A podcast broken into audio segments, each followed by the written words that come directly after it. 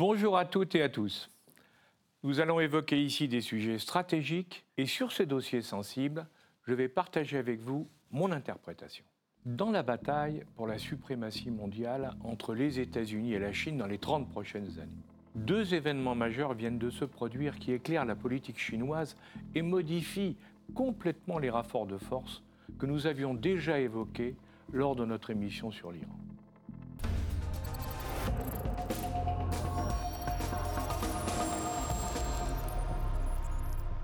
Pour bien comprendre ce qui se passe, il faut se rappeler que dans son histoire, la Chine a été la première puissance mondiale par sa taille et son commerce.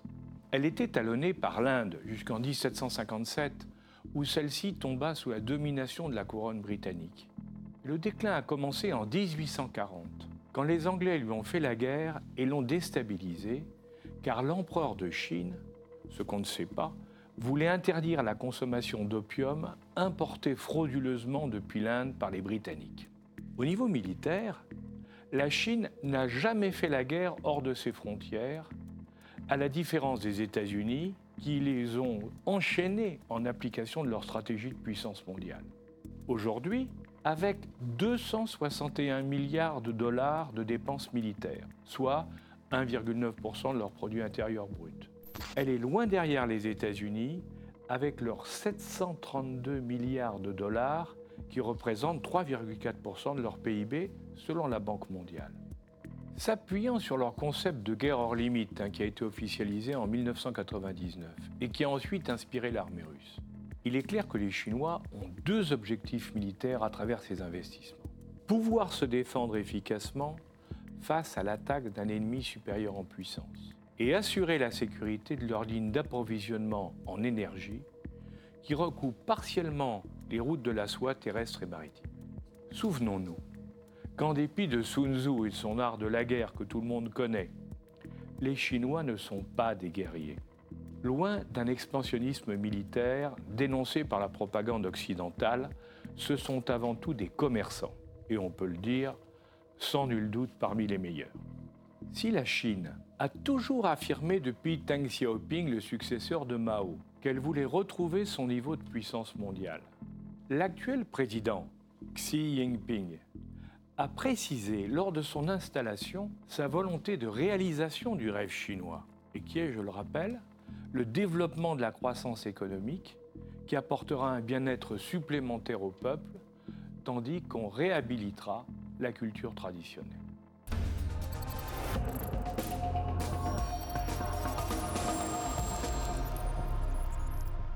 Deuxième puissance économique planétaire, la Chine va réaliser cette année le meilleur résultat économique des pays du G20, puisqu'elle devrait être le seul État positif avec plus 1,9% selon le FMI, et elle annonce 8% de croissance en 2021.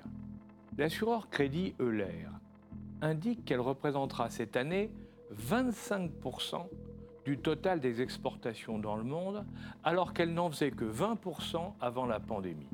Selon le quotidien suisse Le Matin, qui a été confirmé par Eurostat, la Chine est également devenue, au troisième trimestre 2020, le plus gros client de l'Europe, avec 425,5 milliards d'euros devant les États-Unis, qui n'ont fait que, tout est relatif, 413,5 milliards d'euros d'échanges commerciaux.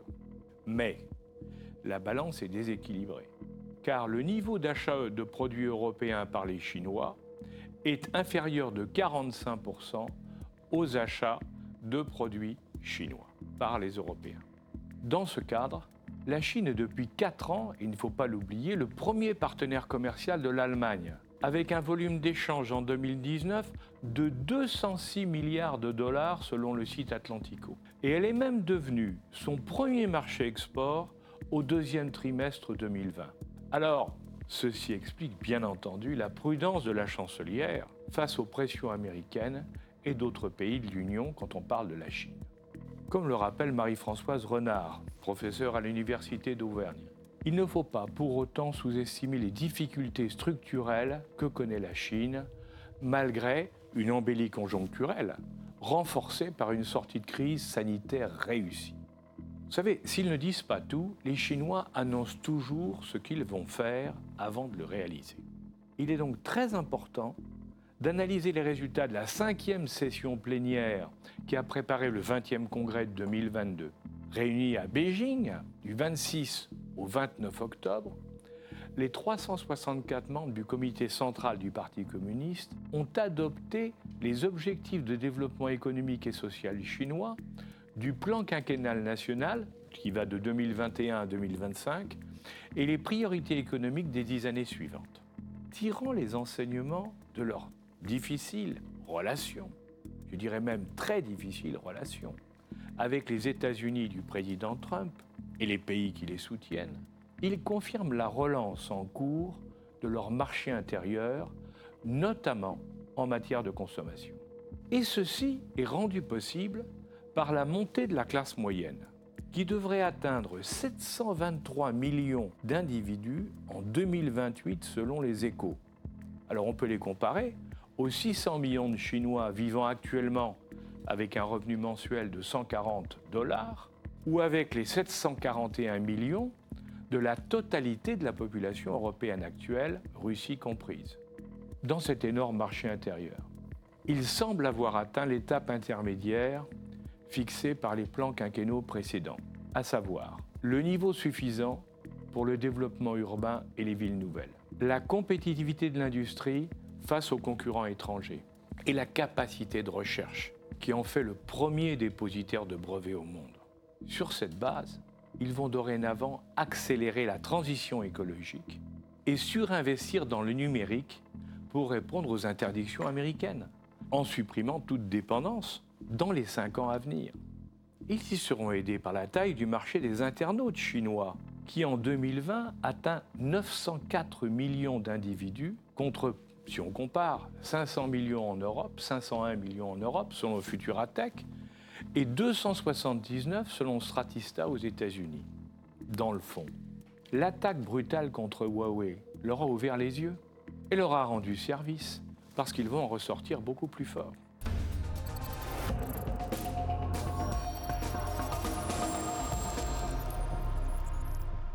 En matière de développement technologique, les Chinois planifient la mise en œuvre des ressources leur permettant d'atteindre l'autonomie. Et il ne fait aucun doute qu'ils utiliseront tous les moyens pour atteindre le niveau requis. En dépit des efforts de rattrapage occidentaux, ils vont continuer à contrôler le marché des terres rares, qui sont un enjeu majeur pour la souveraineté des pays et la résilience de leur économie. Il faut rappeler qu'ils maîtrisent directement au moins 62% de l'extraction minière mondiale de terres rares et probablement 88,3% selon l'Agence de l'environnement et de la maîtrise de l'énergie, si l'on y ajoute la séparation et le traitement. Comme le rappelle Bastien Bourges, pour le club risque de l'Association de l'École de guerre économique, ces 17 éléments chimiques sont essentiels pour les GAFAM, ça nous le savons, mais aussi pour les moteurs de voitures électriques, pour les satellites, les lasers ou les produits militaires.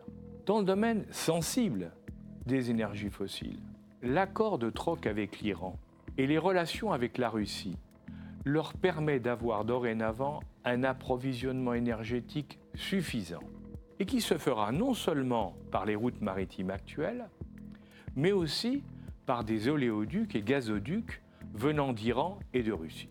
Enfin, ils vont continuer à la mise en place méthodique des routes de la soie, qu'ils ont appuyée cette année par une politique d'aide sanitaire aux pays amis et aux pays cibles, comme ils l'ont fait avec l'Italie et la Serbie, ou aussi par la création de liens financiers et commerciaux, s'appuyant sur un plan d'action conjoint. On l'a vu avec le 3e forum sur la coopération sino-africaine en septembre 2019, regroupant 53 pays africains, ou dans les accords globaux avec l'Iran, à moyen terme. Il est clair que les stratèges chinois visent un fort développement des relations économiques avec l'Europe, qui reste un des 3 plus gros marchés mondiaux, et avec l'Afrique, qui est le continent en devenir. Face à cette pression constante, après un forum franco-africain de Bamako en demi-teinte, il faut bien le dire, en 2017, la fin du franc CFA le 20 mai 2020 et l'annulation du forum de cette année à Bordeaux, il est clair que la France a perdu sa position de référence auprès des États du sud de la Méditerranée. Au niveau européen, il est indéniable que l'absence d'unité de vue avec nos partenaires dans les réponses à apporter nous fragilise face aux attentes des pays africains en développement et facilite le rôle de la Chine et sa stratégie.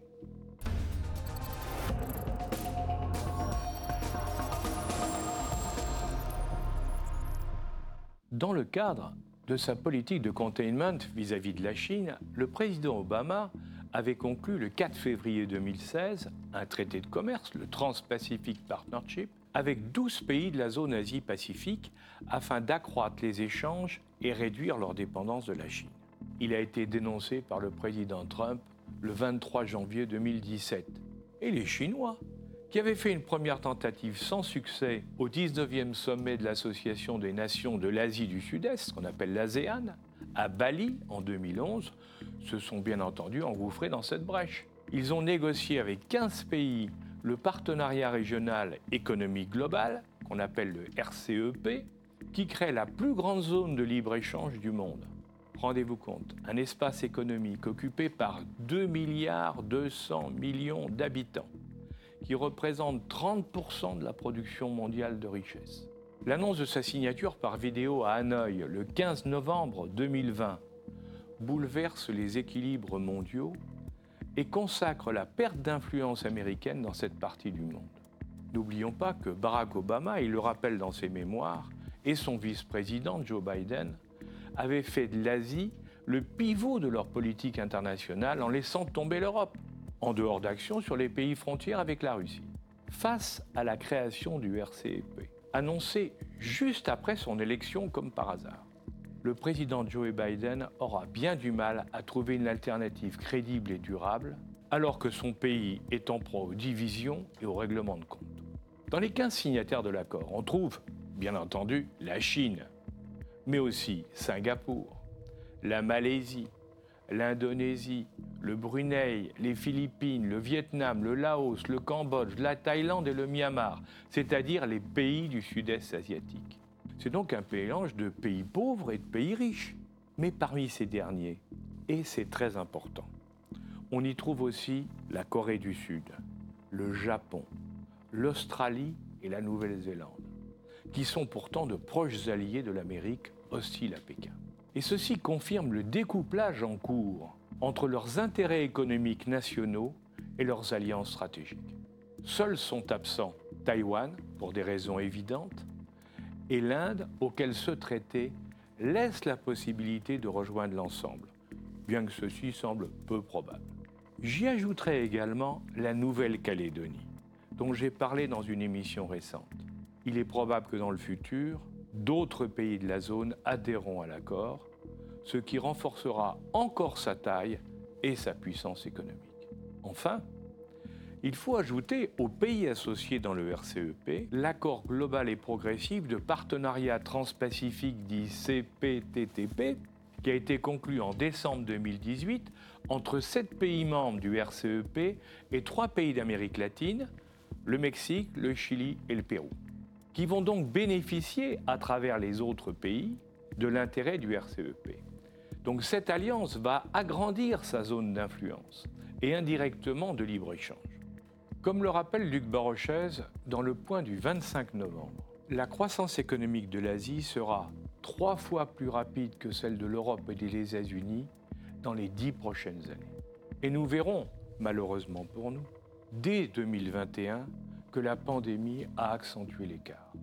De surcroît, cet accord économique, comme ce fut le cas pour l'Union européenne, va créer un cadre rendant la zone plus attractive pour les investisseurs internationaux.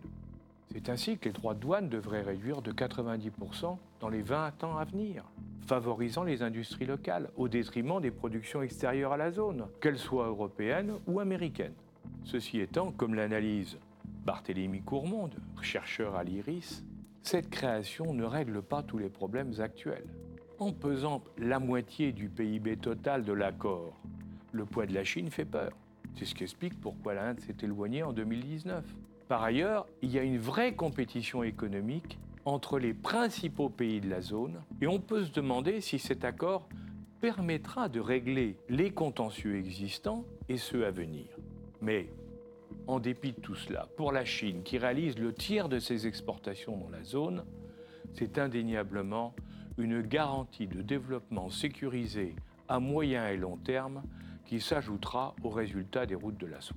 Enfin, il est clair qu'avec cet accord, le pôle économique mondial, tant au niveau du développement que de l'attractivité, est dorénavant durablement installé sur le continent asiatique avec son épicentre en Chine.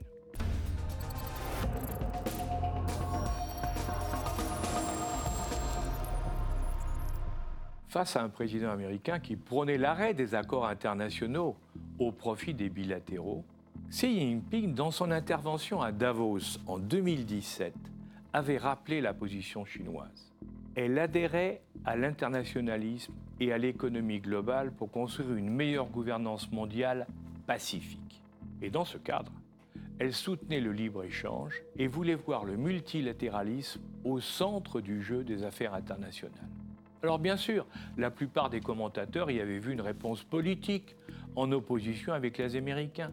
Et le problème, c'est qu'une fois de plus, les Chinois ont appliqué ce qu'ils annonçaient. Leur insertion dans les chaînes de valeur mondiales leur a permis de prendre une influence croissante dans les organisations internationales, de fédérer autour de leurs normes et d'exercer une attractivité croissante, dont le RCEP n'est que la dernière manifestation visible. Pour contrebalancer la création de cette zone asiatique, l'Union européenne voudrait développer une zone d'influence et de conditions douanières plus vastes. En tout cas, elle en a marqué l'intention. Dans ce cadre, elle avait négocié des accords de libre-échange au niveau transatlantique et avec le Mercosur. Mais il faut se souvenir que la France, ayant manifesté de fortes réserves sur les négociations extérieures menée par la Commission européenne, a provoqué l'arrêt du processus. Il est intéressant de voir que dans le même temps, Boris Johnson, qui ne perd pas de temps, tout en négociant le Brexit, vient de signer un accord bilatéral avec le Japon qui lui permet indirectement de mettre un pied dans le CPTPP et le RCEP. Et j'ajouterai qu'Israël vient de faire exactement la même chose la semaine dernière avec la Corée du Sud.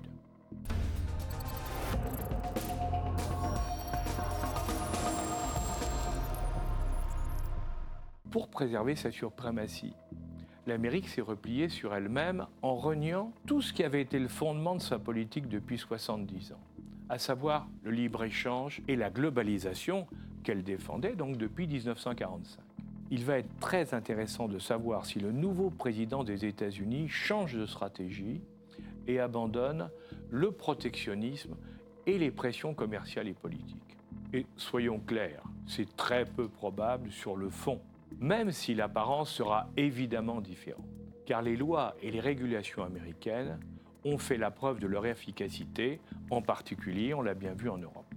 Tout ceci complique la vie et le développement international des compagnies européennes, dont l'étude de l'IFRI d'octobre 2020 montre les difficultés permanentes et croissantes face aux stratégies technologiques de la Chine et des États-Unis. Pris entre les deux hyperpuissances, les entreprises françaises étaient déjà entravées par les pratiques américaines extraterritoriales et celles prédatrices des entreprises chinoises.